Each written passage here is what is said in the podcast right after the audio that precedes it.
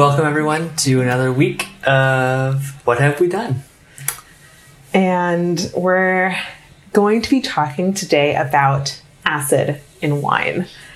And we kind of started this topic as a, huh, what what is acid in wine? And it turns out that it's actually something we're quite familiar with. So we're excited to talk about the different acids that are found in wine, the processes that winemakers do in order to convert certain acids into others, and then taste a one of our favorite wines, Yeah. which is a Cab Franc. I think it's one of those things that in the wine world is so commonly used and referred to and understood, but for the amateur enthusiasts like ourselves, um, is sometimes not so uh, accessible. Even though there's lots of information out there on what acid is and how it like performs in different wines, I think it's still important to, to talk about that a little bit.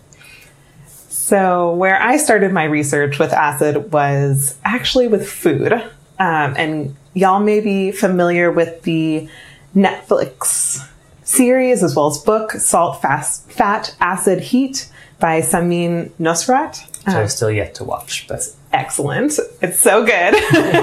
but she is like a famous cook and teacher and is really an advocate of, you know, delving into these like very fundamental properties. And she speaks about acid as a crucial complement and elevator of flavor. And so she tastes a lot of dishes, and, and often we think about acid in terms of, you know, citric fruits. So lemons, limes, vinegars, but you also get a lot of acid from things like tomatoes or um, coffee is actually acidic. Um, let's see. Yeah, just a lot of different things are acidic, and wine, of course, falls on that spectrum. So we often think about acidity on the pH scale. Uh, pH scale goes from 1 to 14, 0 to 14. Now I'm doubting myself, but neutral is 7, and wines typically fall at 2.5 to about 4.5. The more acid a wine, the lower the pH it will be, so it'll be closer to that 2.5, and the less acidic a wine, you're going to get closer to neutral, which is water 7, uh, and you'll be closer to that 4.5 range. And let's see, there are three different types of acid in rain, in wine, in rain. bum, bum, bum. maybe. Probably a lot more acids in rain. oh, great. So it's raining right now. So that, that my mind was thinking about windows, rain, and anyway. Um, so there are three different types of acids in wine, or typical acids. There are probably a lot more. And they are tartaric, malic, and citric acids.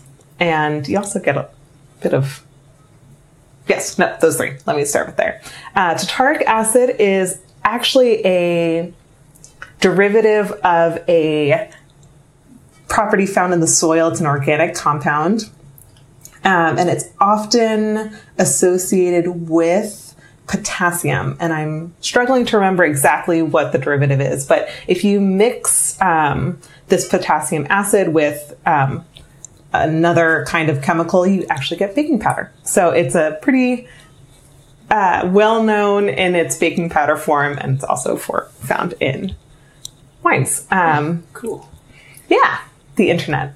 uh, malic acid is um, also found in grapes. It's usually found in berries uh, and other fruits, um, and has a flavor. So it's the kind of acid you associate with like apples. So that super crisp, tart kind of acidic flavor.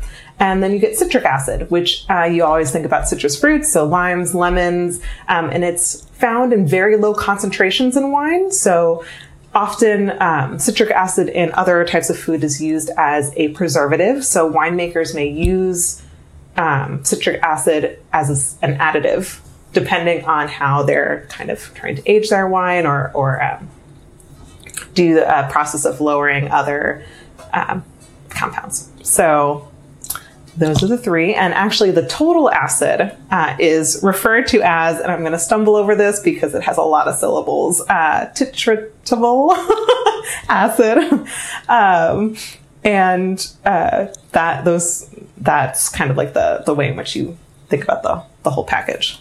And just warning, there's gonna be a lot of scientific terms in this episode Yes. that we may or may not be pronouncing correctly. I'm sorry to the scientists. We're doing our best. We are doing our best and we're really excited about it because actually like that this is like what I really enjoy about the winemaking process, which are these like phenomenal ways of thinking about how science, particularly chemical compounds, you know, bind to certain proteins and create certain things. And again, don't know the science, but I'm really excited about it. um, so the next thing I want to talk about in terms of acid is its role as one of the four fundamental traits of wine. So in wine, whenever you're doing a tasting, you're going to either get acid or you're going to get some sort of balance between acid, alcohol, tannin, and sweet. Uh, and something that's sweet, as we talked about in the champagne sparkling wines episode, was that sweet is on a, a spectrum between sweet and dry.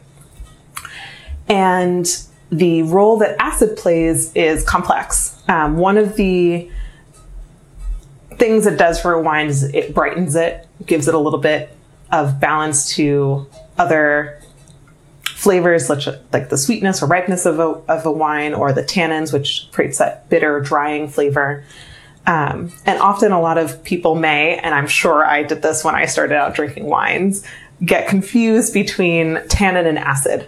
But tannin tends to dry out your mouth. It's very bitter. You get uh, it's often found in red wines, and it comes from the crushing of the seeds, skins, and stems in the process of um, pressing the wines before it gets put into the other wine processes we've talked about before.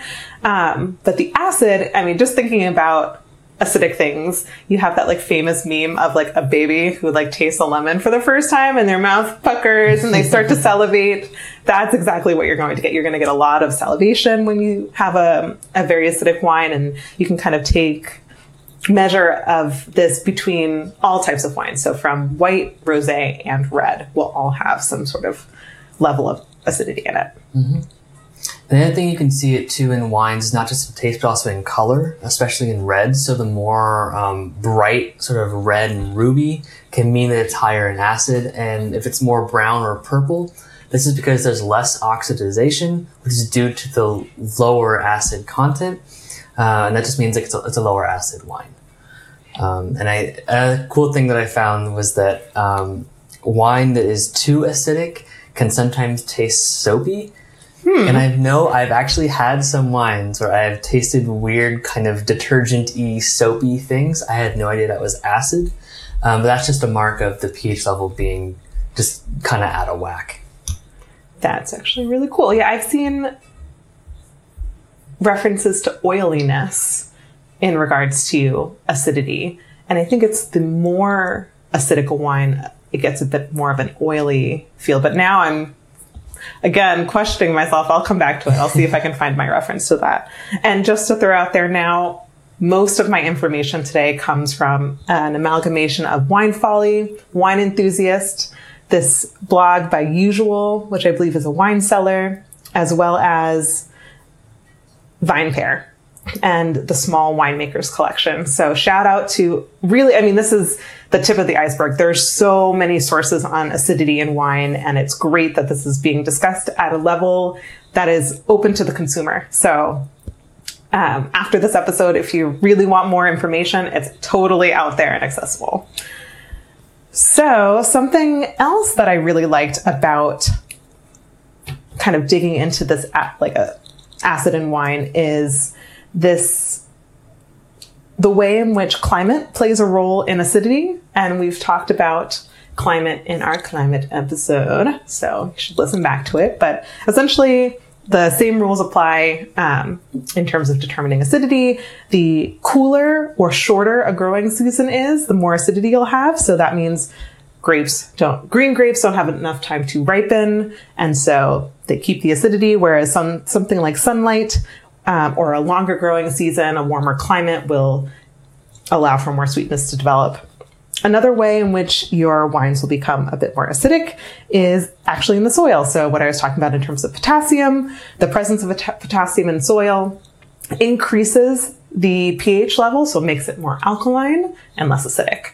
And so winemakers have to think not only about climate, but also the conditions of the soil when they're determining how much acid they want represented in their wines and kind of to play that balancing act of when to harvest, how to um, process and, and, ferment their wines, and then ultimately how to uh, barrel it. Um, mm-hmm. And I think you'll have a lot more information on this process, Kevin. Maybe. We'll see. I mean, that's mostly, I think those are most of my points about acidity. The only other fun fact is that, you know, we've talked a lot about the pH scale. pH measures intensity of acid.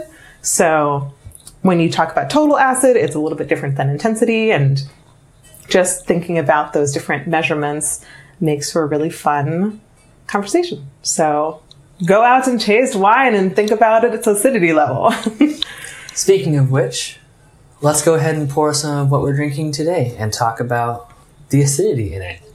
So today we are drinking a 2018 Cab Franc uh, from a winery in outside of Buffalo, New York, called Leighton Buffel, hmm. and they are a natural, um, organic style winery. And I chose this today because, as we're going to talk about um, shortly, by using natural organic methods of wine production, there are limits to how a winemaker can control acid levels in their wine. So natural wines tend to be very, very high in acid compared to um, other wines. And that's basically because different things can be added to wine and different processes can be used that are not natural to help control, like chemical, chemical processes to help control the level of acid. And when those are absent, the acid sometimes kind of runs wild. And the biggest criticism I heard from people who don't like many of these natural wines are because they're very, very acidic. Now, I really like that. I also like very low acidic wines in the entire spectrum, but mm-hmm. um, I definitely get that. So, but I, I learned about that from the research for this episode. So I've never really tasted natural wines with that thought of acidity in my mind. So I thought we would grab um, a natural wine today, and I don't know, see if it see if the acidity strikes us at all. Um, I think I mentioned the winery briefly before in this podcast, but if not, um, small shout out to Leighton Buffel, um, really small, tiny production, uh, middle of nowhere, upstate New York um, winery. And yeah, this 28 Cab Franc is actually just a bottle with a piece of masking tape written 2018 Cab Franc because they didn't even have labels or anything for this wine. Well, my first thought on this wine is that you can definitely see in the color that mm. it is very, very bright and ruby. Uh, like many natural wines, it's a little bit more medium bodied to begin with. Um, it is really bright.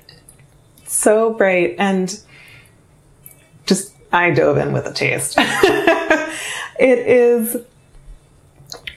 what I love about natural wines is its funky grassiness. And in terms of acidity, what you get is you get this like weird dual drying and salivating effect where as the grassiness fades from the from your mouth, I guess, um, the tip of your tongue gets really dried out, but then underneath your tongue, you have all this saliva. and you know that's the like the residual acid like mm-hmm. kind of just pooling after a taste. Yeah, and just like holding it in your mouth and swishing it a little bit, you really can feel your mouth like salivating, try to compensate for that very harsh acidity. It's um, I love yeah, I like it. oh yeah, no, I I can definitely drink this. But yeah, it's definitely not everyone's cup of tea, and I, I guess if if acid is such a potent, you know, characteristic of wine, I can definitely understand why that why that would be. But if, if you like acidic wines, um, definitely go out and try more natural wines. And again, like what I, I like about acidity in wines, right, is it's a balancer, right? It's it's not that you may you may associate acidity with a Pinot Grigio or a Sauvignon Blanc, right? You get those bright grapefruit, citrusy tastes and flavors. But just think about a Chardonnay as well. That also has acidity. And the spectrum of acidity in a Chardonnay comes from various ripening processes, you know, depending on, on how early the grapes are harvested, harvested, but also through the oak aging process, as well as, and I'm going to leave Kevin to talk about this, but the malolactic fermentation process. Uh, and what this process does, at least, is, you know, is change different types of acid. And actually, this is where my oily texture comes in. Fact. So before I was speaking about oiliness in wine, so this this process uh, creates an oily texture. And so, yeah, tell us what this is. yeah, so it's a pretty cool technique that's actually really, really commonly used um, to convert different types of acid and find the right balance between them. Because each of these different kinds of types of acid, the malic acid, the lactic acid, do different things in like tastes and textures. Hmm. Um, so finding the right balance of those in certain types of wine um, is a really strategic thing that winemakers are constantly trying to like perfect. Um, so one of the main techniques to use in trying to find that right balance is malolactic fermentation. Um, it's most commonly thought about in terms of Chards, but it's actually used very, very commonly um, across wines and most reds because it's a naturally occurring process, even though you can augment that um, to increase the amount in which that happens. Um, basically, what this does is it uses bacteria to convert the acid from malic to lactic, and which softens the acidity. And this bacteria is, is naturally found in many of the components in the grape. So it's found like in the vines in the winery itself, in the different mechanic pieces, the tanks and the pipes, it can occur naturally. Hmm. And so it automatically in the process seeps into the wine. And that in itself has a really cool effect um, on the wine. Um, and it is a decarboxylation process, first of many scientific words to come up in this uh, little lecture, um, which means that carbon dioxide is released in this process, uh, which is why different wines have different like venting processes and things that are done throughout the, the fermentation processes to release those different chemicals. It, it, produces the same type of acid found in milk, um, hence the name lactic, uh, as in like lactate and other types of milk like ideas. Um, and it's often used in white wines that would be too acidic and sour without this process bringing down that acidity uh, especially common, as, as Dana was mentioning, in New World Chardonnays. And this gives it that very buttery, kind of creamy flavor um, that we even associate with like other dairy products. Um, uh, in red wine, it's more standardly used and more naturally occurring in the fermentation process. Um, so because the, the bacteria itself is, is found in different parts of the winemaking process, um, the malolactic fermentation can happen in many different stages in the winemaking process as well. Hmm. Uh, from the first being crushed all the way into its final like barreling and bottling. Um, and those choices of when to conduct that or when to augment that or when to um, stop that are, are strategic choices by the winemaker that affect different qualities in the wine when it's produced. So the, the process of introducing the bacteria is called inoculation, uh, and it can take place at, at, different times. And that's the introduction of this bacteria into the wine. Um, and it can be added with yeast in a primary fermentation, or it can be added as late as when the wine is racked uh, and added to the barrel or anywhere in between. Um, and that this is usually referred to when there when there's an introduction of a cultured bacteria, so a bacteria that's being grown outside of the natural occurring bacteria in the winemaking process, then introduced strategically at different points uh, to create the malolactic fermentation process. So what happens is that the bacteria are consuming the natural ingredients found in the grape, including glucose or the sugar, um, which is also interacting with the yeast for the standard fermentation process. So malolactic fermentation is actually competing with standard fermentation for resources. There's only so much glucose that's available. And so to inter- introduce um, bacteria to increase the malolactic fermentation also has effects on the more standard fermentation processes happening because the amount of glucose resources that are available are diminished through that. Um, and, and this can affect the, the glucose levels um, and the alcohol levels as a result of the, the fermentation. And so many winemakers these days don't use early inoculation. They're waiting till later, um, towards the more the, the racking and the barreling phase. Some winemakers will also want to prevent any malolactic fermentation from happening um, for their own, you know, different taste reasons, um, and can do so by early pressing and racking, reducing the overall fermentation period, uh, and keeping wine at cooler temperatures because malolactic fermentation happens best at higher temperatures. Um, and they can actually even very, very fine filter out the naturally occurring bacteria um, as an extra stage in the winemaking process to prevent malolactic fermentation from happening naturally, much less um, happening with the added bacteria. Um, there's also biological inhibitors that you can put into the wine to prevent this process from happening. But many wine regions, especially in the old world, actually ban this due to local regulations around different names and regions and how wines are made. They're all, as we talked about, very sort of strict processes, uh, and they will not allow you to use non-natural biological inhibitors in that. So let's linger on that for a second. Yeah. What you're saying is there are biological inhibitors that are not natural to the wine process, fermentation process, that can be added. Correct. Like And- over the counter products you can buy. Oh, wow. specialty like winemaking stores Got it. that will stop or halt altogether the malolactic, the naturally occurring malolactic fermentation process, which in most wines, because the bacteria is found naturally, Mm-hmm. will happen even a little bit just by default of making the wine. So I can imagine an alternate reality.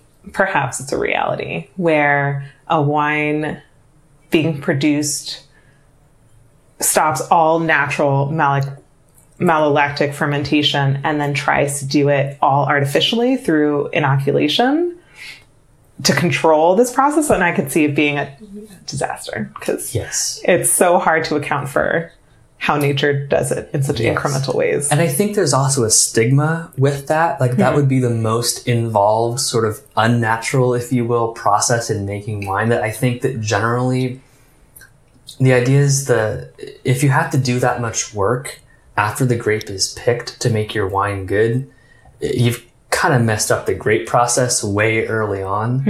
Um, so yes, I think it just goes to show that you can.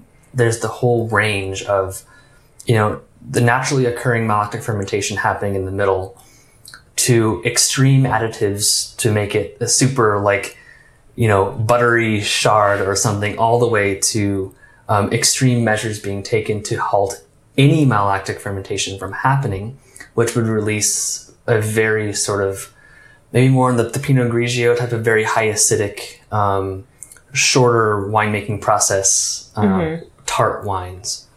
That makes me think about when we were discussing like a bajillion years ago the ways in which winemakers may have other crops amongst the grapevines in order to have a biodiverse soil content and just um, exchange of nutrients.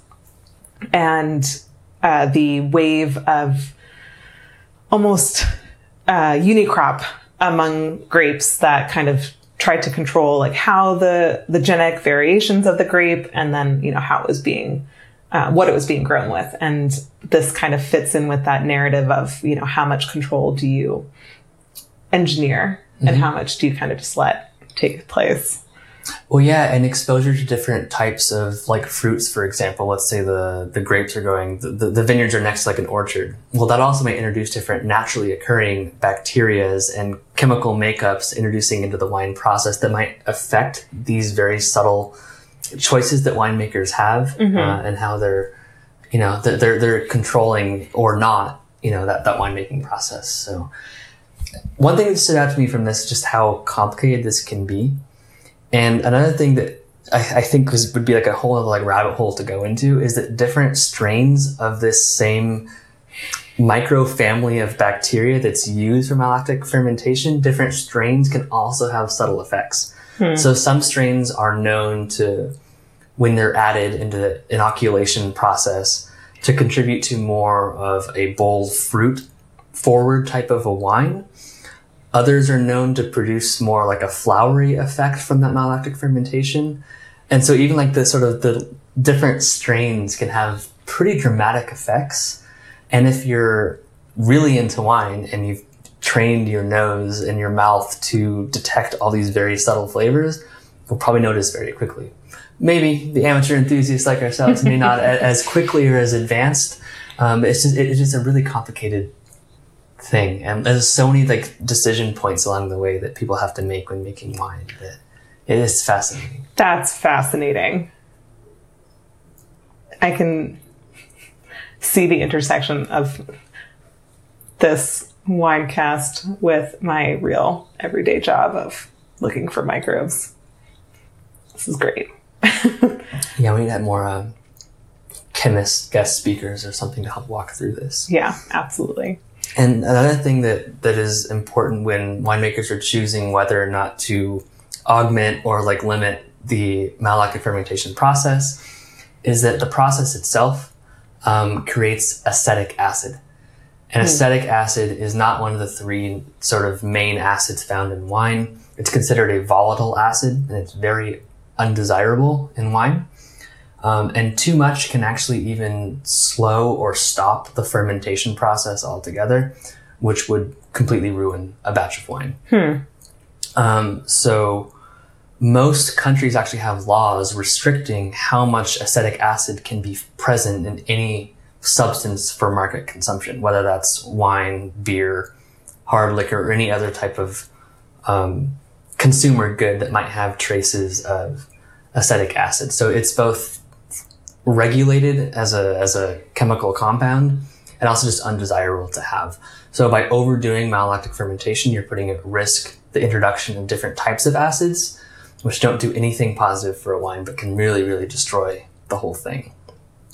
Another interesting thing that I found was that a byproduct of the malolactic fermentation process um, can be ethyl carbamate, also known as urethane, which is a bacteria so the bacteria known, it's a bacteria known to produce both carbamyl phos- phosphate and citrulline. So basically the, the, the bacteria that is added um, in the inoculation process is known to create the conditions, uh, the precursors to which ethyl carbamate can form. And ethyl carbamate is a known carcinogen hmm. regulated by the Alcohol and Tobacco Tax and Trade Bureau which has set a voluntary, not mandatory, but voluntary limit on, on how much ethyl carbamate can be found um, in wines. And this is, there's still a lot of research to be done on this. There's not a lot out there, but it's highly suspected as a carcinogen and generally a very bad thing to put in your system. To be one of the main things that leads to wine headaches and other really dramatic hangover effects because even it's it's kind of like smoking cigarettes. Mm-hmm. The small traces of these carcinogen compounds um, can really mess with your biological system. So that's another thing to keep in mind um, when deciding how much malolactic fermentation you want to be occurring in your wine based on your desired outcome. Wow.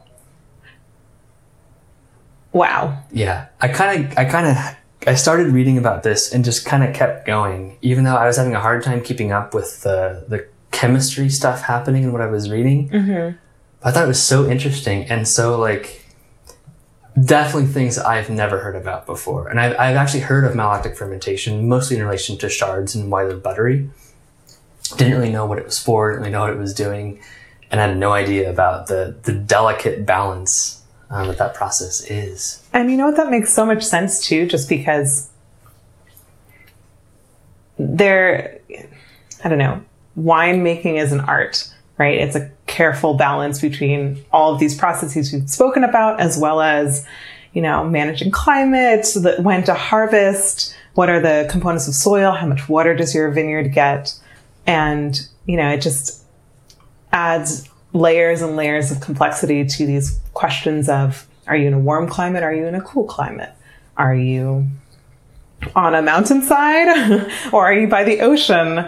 What is the, you know, the, the kind of grapes you're growing and all of these kind of play out on a large scale, but then are the effects of these very microscopic decisions that my, wine sellers have to make in terms mm-hmm. of acidity levels. It's kind of phenomenal to yeah. think about.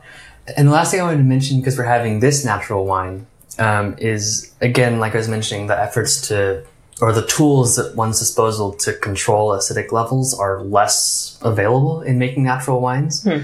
And one of the, the most common things that New World wineries especially will do is add sulfur oxide um, to wine, which absorbs oxidation and limits the amount of um, acidity that is in the final result uh, of the wine. And so natural wines by default would not be using sulfur additives.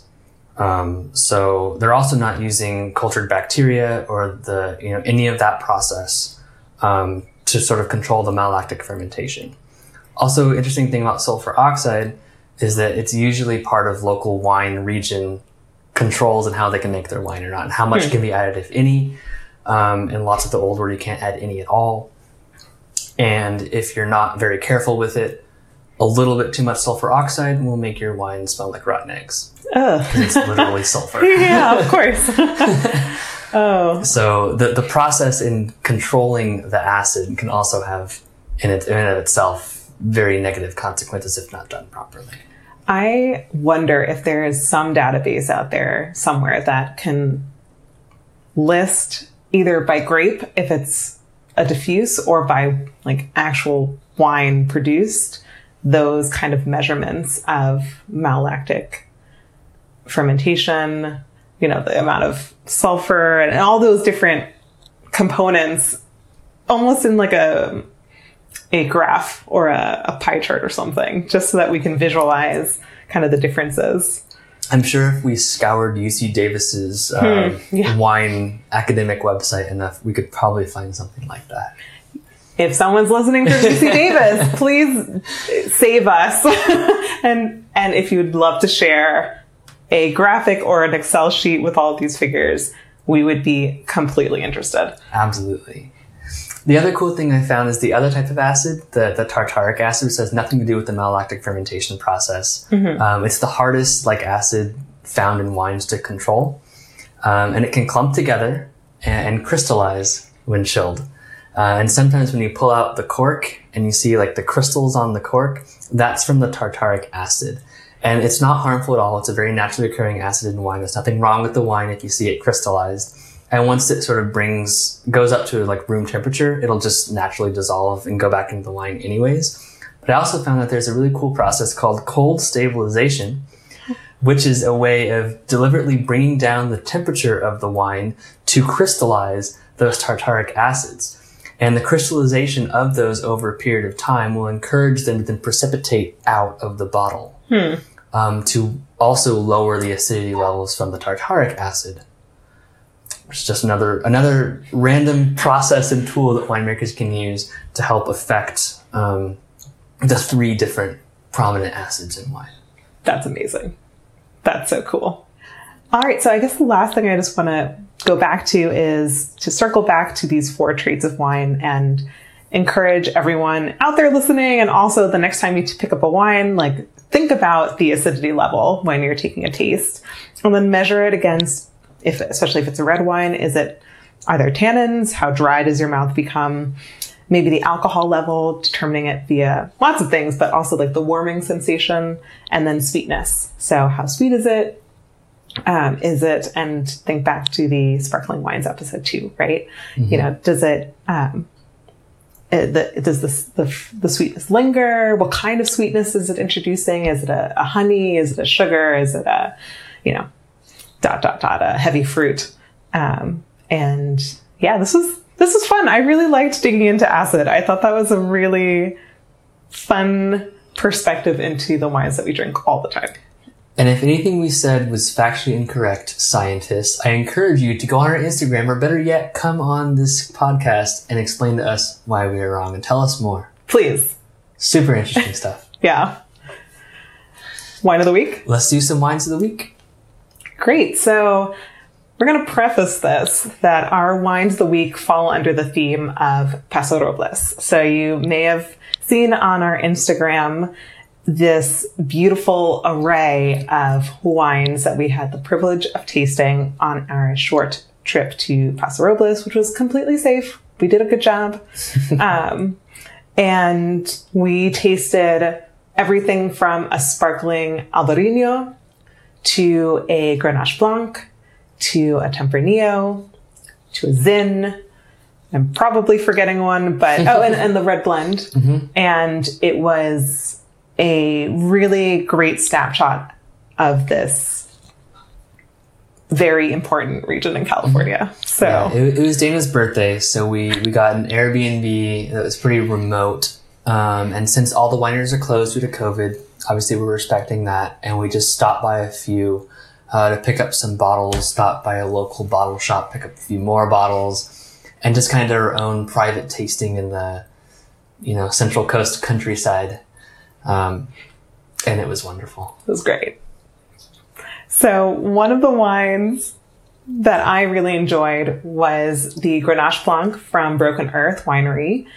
And what I loved about it actually is something that I love about this wine, the Cab Franc that we're drinking, is that it has a little bit of a funky flair to it. So I typically think about Grenache Blancs as somewhere between a and totally correct me if I'm wrong, because I only have the image of Bocage as Grenache Blanc in my head, which is somewhere between a Pinot Grigio and a, um, the, like the Marsanne grape. So a little bit of that creaminess, a little bit of that well-rounded butteriness. So somewhere in between, and it's Yeah. typically very light. Roussanne, maybe. But Roussanne, yeah, yes. exactly that, that, that creaminess. And this Grenache Blanc was a little bit sparkly, which I loved. Um, it was perfect for a beach day and the absurdly beautiful 80 degree weather we were we were experiencing in the middle of January. because California and a lot of other things. Um, and it was, you know, the acidity was there as well. Like I remember tasting a little bit of that, um, that crisp apple, a little bit of the, I guess, uh, a, a brighter, a brighter stone fruit. I'm not exactly sure which.